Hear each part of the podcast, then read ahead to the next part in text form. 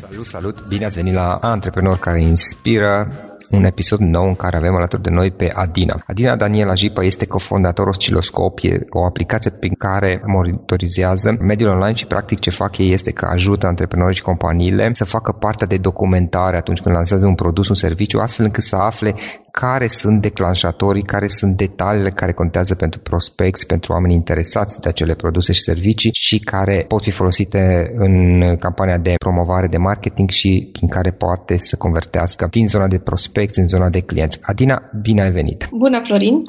Mulțumesc pentru invitație! Îți mulțumim că ai acceptat. Ce faci? Cum ești? Cu ce te ocupi în perioada asta, în mod special? Chiar acum lucrăm la un proiect care necesită destul de mult dezvoltare tehnică și analiză și un pic de a aduce alte features față de ceea ce avem noi deja, deja în piață și e o perioadă destul de agitată, dar este și o perioadă faină, pentru că mm, noi, în general, când am plecat cu aplicația, am osciloscop, am pus doar anumite astfel încât să putem să avem un prototip și să mergem să discutăm cu, cu clienții. Uh-huh. Înainte de toate, hai să vorbim okay. puțin ce este osciloscop. Nu toată lumea cunoaște proiectul. Osciloscopul, în momentul de față, este un instrument de monitorizare a performanței în mediul online, a performanței unui brand, a unui produs, a unui business sau inclusiv a unei persoane publice. Și am zis în momentul de față pentru că ideea din spate și unde vrem noi să ajungem este să devină un instrument de social research, un instrument care să-ți ofere ție ca om de business sau ca marketer sau ca antreprenor, care sunt acele mici detalii ale userilor pe care tu îi targetezi cu businessul tău sau cu produsul tău și determină pe ei uh, să folosească produsul și să devină îndrăgostiți și eventual să devină evangeliști uh, și promotori ai produsului sau ai, sau ai businessului. Cam asta e planul pe termen mediu, ca să uh-huh. zic mhm. așa. Ok. Și acesta este proiectul de care te cu preponderent în momentul de față. Ok, dar care e povestea ta? Cum ai început și cum ai ajuns până la acest proiect? Povestea începe cumva acum 5 ani, când uh, imediat uh, după primul job, după facultate, am lucrat în, într-o agenție de, un, de social media, uh, mi-am dat seama că am mă bazat pe o singură sursă de venit nu este ok. Și anume, am mă bazat doar pe veniturile din partea unei companii sau un, un job de 9 uh, to 5. Și atunci am început să mă gândesc, ok, cum pot eu să-mi aduc mai multe surse de venit în viața mea, nu neapărat pentru a-mi câștiga independența, cât am îndepărtat de iluzia că un job sau un job îți oferă stabilitatea de care, stabilitatea financiară. Și atunci mi-am dat seama că aș putea să lucrez la alte proiecte on the site și că aș putea să dezvolt alte proiecte în afară de jobul uh, pe care începusem să-l am deja. Am lucrat la Bitdefender pe partea de aproape 5 ani de zile, pe partea de strategie de produse în tehnologie. Departamentul se numește sau se numea uh, Product Marketing, dar în toată perioada de atunci îmi dădeam seama că nu, nu e sănătos pentru mine ca om să, să rămân doar într-un singur job, pentru că nu mă ajută să mă dezvolt nici, uh, nici personal, nici profesional. Și atunci tot încercam să caut idei pe care să le dezvolt și să văd ce aș putea să aduc pe, pe piață. Există o carte care m-a inspirat foarte mult, se numește Tată bogat, tată sărac, de Kiyosaki. Robert Kiyosaki, da. Uh-huh. Um, care mi se pare că este elementară pentru educația financiară. Și aici fac o mică paranteză. Noi românii, ca și cultură, suntem ghidați mai degrabă după valori și mai puțin ne lipsește educația financiară. Ne aruncăm cumva într-un tren al vieții, facultate, job, căsătorie și ce mai, fiecare ce mai dorește după aceea, dar um, ne gândim foarte puțin la valorile noastre ca individ, la ce vrem noi să facem, ce e sănătos pentru noi să, să facem și să alegem. Inclusiv pe partea financiară. Nu, nu există cursuri sau nu există discuții în familie despre cum ar fi mai ok pentru tine ca individ să economisești, să donezi bani, să, să investești și așa mai departe. Tot căutând resurse în direcția asta, da. a venit ideea de ok, aș vrea să, să lucrez la un proiect on the site.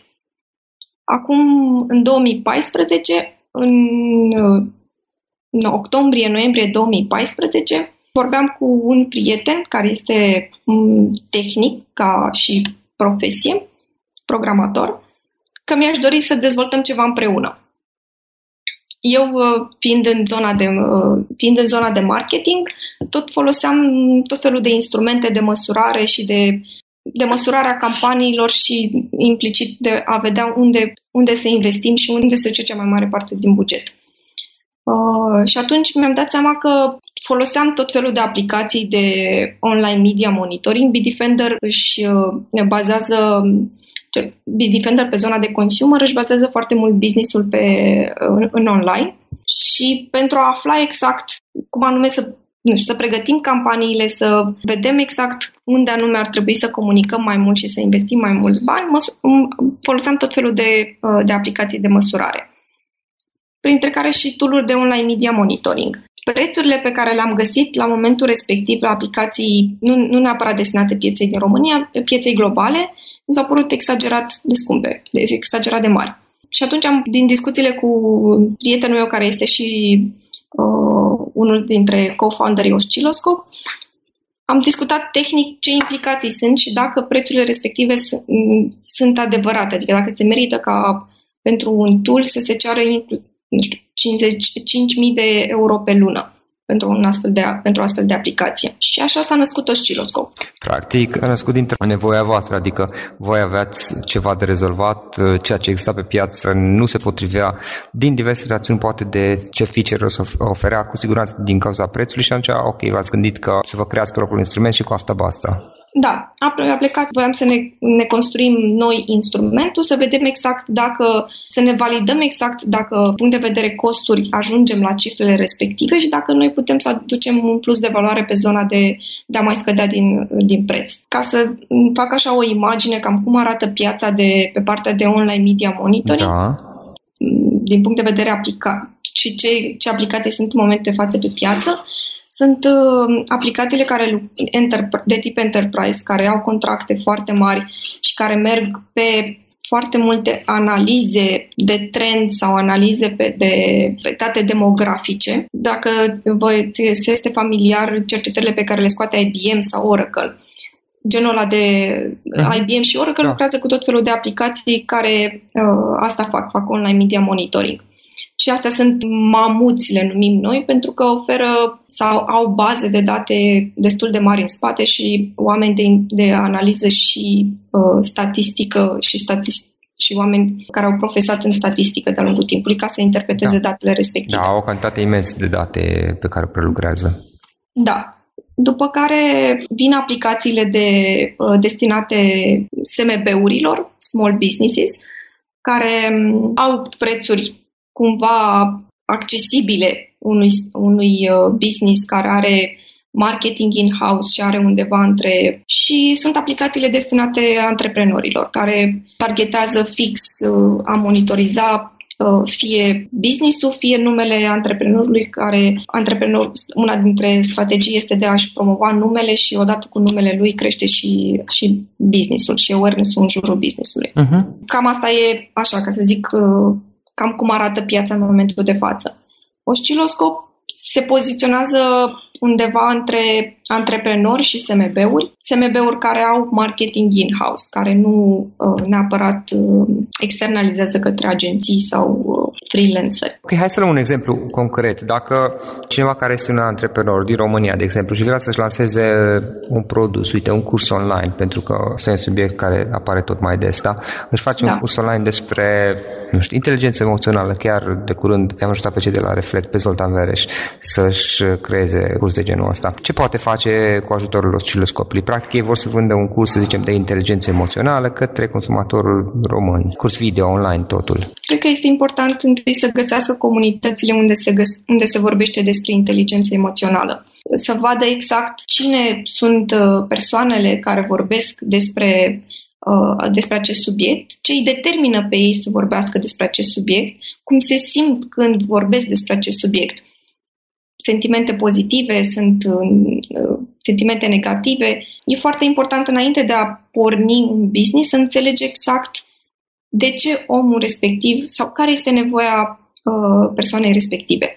De ce, ce este în spatele, nu știu, în spatele unei frustrări pe care o, o postează online sau unei bucurii pe care o împărtășește cu prietenii. Dacă ar fi să dau un sfat, este oamenilor care da. sau cum, concret cum m-ai întrebat uh, uh-huh. pentru cursuri online, uh, primul sfat ar fi să găsească comunitățile unde se vorbește despre uh, inteligență emoțională, înainte să își stabilească un mesaj sau înainte să înceapă o campanie de promovare. Ok, hai să luăm trei, să vedem dacă reușim să discutăm despre trei idei, trei sfaturi pe care le-ai dat cuiva care vrea să folosească partea asta de research, ok, bazat pe experiența ta. Deci primul era să găsească comunitățile. Primul, da, primul ar fi să găsească comunitățile. Um, al doilea sfat ar fi să-și monitorizeze competiția să vadă exact cum se raportează cei care folosesc serviciile sau produsele, cum se raportează userii care folosesc serviciile uh, competitoare,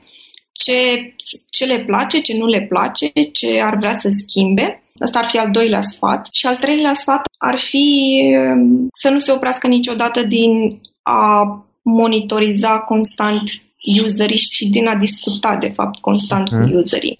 Pentru că trăim într-un, mai cel puțin când vorbim de un business online, lucrurile se schimbă extrem de mult. Percepțiile se schimbă de la o zi la alta, apar foarte multe instrumente, oamenii acordă mai mult sau mai puțină atenție pentru că suntem bombardați de informație și atunci dacă tu targetezi ca și mediu de dezvoltare online, atunci trebuie să fii la fel într-un proces de schimbare la fel cu, cu userii tăi. Constant să fii alături de ei, să vezi exact ce își doresc, de ce li s-a schimbat percepția, către ce tind, care sunt valorile lor și dacă ar fi să o duc așa un pic mai filozofic, inclusiv să, să-ți imaginezi cam care este o zi ideală sau din viața uh, userului tău care îți folosește serviciu uh-huh. sau, sau produs. Altfel zi, să înțelegi mai bine care e ziua lui ideal, care sunt lucrurile care contează, pentru că în esență construiești un fel de profil psihologic cât mai da. detaliat, dacă am înțeles da. bine. Și mai departe, cum folosim profilul ăsta? Mai departe, profilul ăsta te ajută pe tine să înțelegi cum să te poziționezi pe piața respectivă. Efectiv, ce mesaje să folosești, ce mesaje de marketing să folosești și cum să te poziționezi pe segmentul pe care tu l-ai ales inclusiv uh, vis-a-vis de, uh, de competiția pe care o ai. Uh-huh. Și altfel zis asta o folosim în momentul în care, de exemplu, vrem să facem o campanie pe Facebook, adică targetăm anumite interese pentru că știm că oamenii, să zicem, sunt interesați de acele lucruri din documentarea pe care am făcut-o, dacă înțeleg bine. Da, știi, știi, da, aș fi da. vrut să vedem un pic, ok, cum folosește un antreprenor care nu are foarte multă experiență pe partea asta, toate aceste detalii, cum le aplică efectiv? Cred că tu îți faci un profil al userului tău ce, din punct de vedere demografic, din punct de vedere feminin-masculin, locație, inclusiv poți să te duci inclusiv la interese sau poți da. să te duci un pic mai încolo să vezi ce trigăruiește să, pe el să aibă, da, să aibă anumite reacții.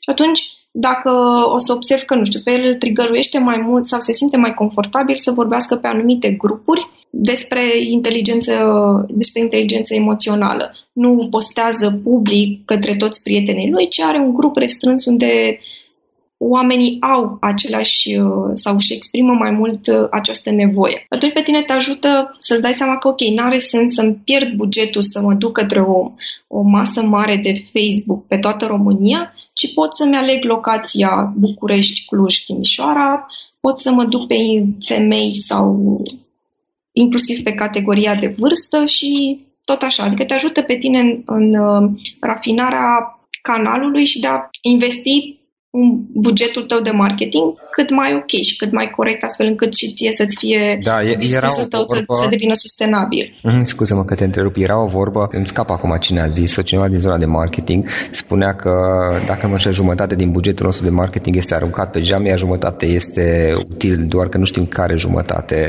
da. ce parte se află. Da, exact. Adică te ajută să-ți dai seama care jumătate e, e utilă. Da, practic să arunci cât mai puțin bani pe geam și să nu, de exemplu, să te duci să faci o postare pe pagina ta de Facebook, să bagi un buget mare la boost da. post, fără să știi dacă are sens chestia, dacă, dacă se duce fără, sens. Da, fără să știi dacă publicul tău e în primul rând pe Facebook. Din discuțiile și cu alți uh, antreprenori și din cea mai din grupurile pe, pe care activez online, îmi dă foarte mult impresia că noi ne aruncăm să creăm un produs sau un business și uh, sperăm că oamenii o să vină. Uh-huh. Da, admit că cel mai tare... și eu unul am făcut exact același lucru de mai multe ori în trecut. Și, practic, în felul acesta ne alegem inclusiv canalele de comunicare și canalele pe care ne facem promovare produselor serviciilor. Da, da, da. Și nu sunt lucruri, în realitate lucrurile nu se întâmplă așa. Adică oamenii sau ziua lansării nu înseamnă ziua în care ți să-ți intre pe site 50.000 uh, de oameni și ori toți ori să zică wow, cel mai tare produs, pe ăsta îl vreau. E nevoie de mult mai mult research în spate și de a înțelege exact nevoile oamenilor, de a afla why, de a lucra foarte mult pe zona de why, de ce ei ar cumpăra de la tine și nu de la competitorii tăi produsul. Și putem vorbi aici de servicii, de produse efectiv sau inclusiv de business-uri. Cui recomand să facă asta? Contează că este o afacere mică doar pentru afaceri mari și pe de altă parte cât, cât timp și energie ar trebui investit uh, în asta? Cât de mult ajută asta la creșterea sau la dobărârea poate unei afaceri din experiența ta? Faptul că ignorăm o astfel de documentare prealabilă. Nu cred că există o limită indiferent că ești, dacă planul tău este să începi un business sau chiar și să, ai, să începi să ai un blog și să scrii despre un anumit subiect, cred că e important să începi să, să, să vezi cine e public, să descoperi cine e cine targetul și ce caracteristici sunt ale au userii tăi. Nu uh-huh. pot să pun o limită. Nu, da, nu se da, adresează da. doar antreprenorilor sau doar companiilor mari. Din... În momentul în care folosești mediul online, practic, așa ceva, la un moment dat, de preferat la început, dacă da. înțeleg bine din ce ai zis tu, de preferat la început ar fi bine să te gândești la aceste aspecte și cred, am, am senzația și te rog să-mi confirm dacă este așa, am senzația că, practic, poți să economisești foarte mulți bani pe termen mediu și lung, da. dacă te gândești la început cum poți să-ți înțelegi mai bine audiența și care sunt acei trigger care, care declanșează reacții și, și ce, ce nevoie au ei până da. la urmă. Ex- Exact. Feeling-ul meu este că, în general, compania cu cât devine mai mare refuză sau le scapă să uh, acorde foarte multă atenție cercetării. Fie că vorbim de uh, cercetării de marketing, fie că vorbim de uh, social research, fie că vorbim de cercetare tradițională.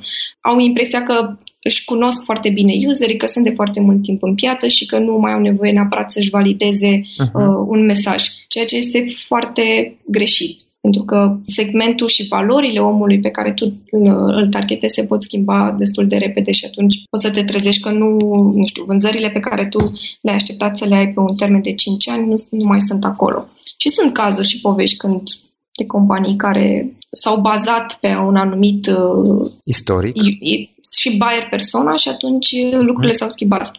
Nu știu, nu poți să da. vin aici cu Nokia care sau BlackBerry, care de-a lungul timpului au pierdut tocmai pentru că au venit uh, companii care s-au bazat mult mai mult pe, pe aceste triggere și pe a dezvolta produse mai degrabă la care oamenii să adere, să le placă, să aparțină grupului respectiv, în, în ghilimele. Da, dacă nu mă știu cei de la Kodak, dacă nu fac eu o confuzie, da, știu că da. au mânat foarte mult uh, implementarea fotografiilor digitale, deși, și conectează dacă fac cumva confuzie, deși, dacă nu mă înșel, ei au fost printre cei care, practic, au contribuit la inventarea acestui format. Da, exact. Da. Ei, ei au spus, ok, noi rămânem fotografiile clasice pe hârtie, așa va fi întotdeauna, oamenii nu o să schimbe niciodată. Și iar oamenii... apoi, da, și din literi de piață s-au dus în jos. Da. Uh, am înțeles. Practic, practic să fii atent la modul în care valorile audienței tale, a clienților, prospecților tăi da. se schimbă de-a lungul timpului și să nu te bazezi doar pe istoricul de cunoștințe pe care l-ai tu și să presupui că acesta va fi etern valabil. Da, da, exact. Ok. Adina, o carte pe care ai recomandat ascultătorilor podcastului? Tată bogat, tată sărac. E printre primele cărți care ar trebui să le citești uh, din liceu. adică aș renunța la orice roman uh, pe care l-am uh-huh. citit în liceu ca să citesc Tată bogat, Tată sărac. Da, o recomandare extraordinară, o, o carte excelentă pe care am citit-o și eu de mai multe ori. Și un instrument pe care tu îl folosești în activitatea ta obișnuită, un instrument online. În afară de osciloscop, folosesc uh, Buffer, care este o aplicație de mm, social media management. Ce mă mai ajută foarte mult în creșterea businessului este Twitter, Osciloscop fiind un tool care se adresează pieței globale, Twitter-ul, pe piața din afară, Twitter-ul este un canal de, încă este un canal destul de important de promovare. Hootsuite, la fel, care Similar cu Buffer, da? Similar cu Buffer, da. Mai departe, ce planuri aveți? Unde vrei să ajungi peste 5 ani? Mai departe, scopul nostru este să creăm mai multe produse din zona de, pe partea de online marketing și inclusiv să dezvoltăm o echipă care să ne ajute să lansăm și să creăm aceste produse, o echipă care să fie în București. Asta da, ar fi scopul pe termen lung. Cu osciloscop, osciloscop, în general am plecat cu ideea în, în spate că creăm produse pentru că ne place și vrem să aducem un plus de valoare față de ceea ce este, uh, este pe piață, dar să avem grijă să nu ne identificăm cu produsul respectiv. Să nu să fim în mod să fim conștienți că nu produsul ne definește, ci ce, ce valorile noastre și ce ne dorim noi să construim este ceea ce, ce ne motivează să mergem mai departe, nu un singur produs. Am înțeles, practic, și asta este un lucru interesant de reținut. Practic să nu ne identificăm, să nu devenim tot da. cu produsul, cu serviciul, produsul pe care îl oferim, da. ci cu ceea ce creăm, valorile, nevoia pe care o servim și așa mai departe. Da, da. Okay. Și cred că foarte mult că uh, un produs odată, um, un produs pe care îl crești și afli foarte multe lucruri despre, des, și despre, despre tine și despre piață, e un salt către următorul proiect. Care mm. poate, următorul proiect poate, poate fi deja, poate să devină de o companie sau poate să devină... tranzitorie da da, uite, este foarte interesant. Chiar săptămâna aceasta discutam cu un alt invitat care exact același lucru mi-a spus. Da, compania pe care o am și care este una imensă de chiar sute de milioane de euro este doar o etapă tranzitoră spre următorul proiect. Da, da. Și cred că așa ar trebui privit, pentru că avem tendința să, să ținem... Da, da, să ținem foarte mult la ceea ce am creat noi cu nopți pierdute, dar da. de fapt e doar uh, următorul pas pentru, nu știu, o versiune mai bună a noastră. Să nu ne îndrăgostim de creația noastră, să nu, să nu privim ca și cum ar fi copilul nostru și pe care da. nu vrem să-l abandonăm niciodată. Da. Bine, da. și e o, discu- e o altă discuție să nu te îndrăgostești de copilul tău care... Ne referim la business, la da. serviciu în sensul acesta. Da, da, da, nu, da. am înțeles. Am înțeles. Uh-huh.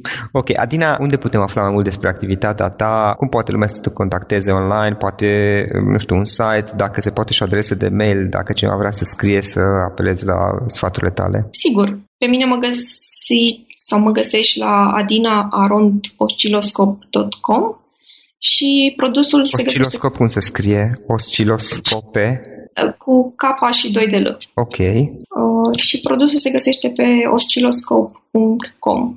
Oscilo, L, L, O, skcop.com. Ok, super. Și în încheiere, o idee cu care ascultătorii noștri să plece din acest podcast, din toată această discuție pe care am avut-o. Uite, ideea care m-a mm, îndrumat pe mine să ajung astăzi aici, anume că nu-ți baza veniturile doar pe o sursă singură de venit în viață. Cearcă foarte mult să-ți dai seama ce poți să faci pe lângă sursa, acea sursă de venit. Fie că vorbești de un business, fie că vorbești de uh, un job. Uh-huh. Descoperă ce alte posibilități sunt să aduci mai multe surse de venit în viața ta. Per Adina, îți mulțumim foarte mult și mult succes mai departe cu Osciloscop și cu proiectele, cu business-urile, cu afacerile următoare pe care le vei dezvolta. Mulțumesc frumos!